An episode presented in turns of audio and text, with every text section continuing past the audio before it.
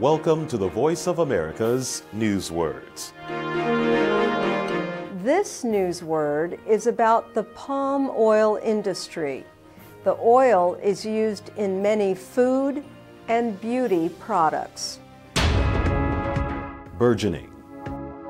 The need for palm oil has led to the creation of large plantations, especially in Southeast Asia. The group Amnesty International says the burgeoning demand is causing labor rights abuses on many plantations. Burgeoning means growing or developing quickly. Many workers are needed to supply more palm oil for the growing demand. Because of that burgeoning need, labor rights are being ignored.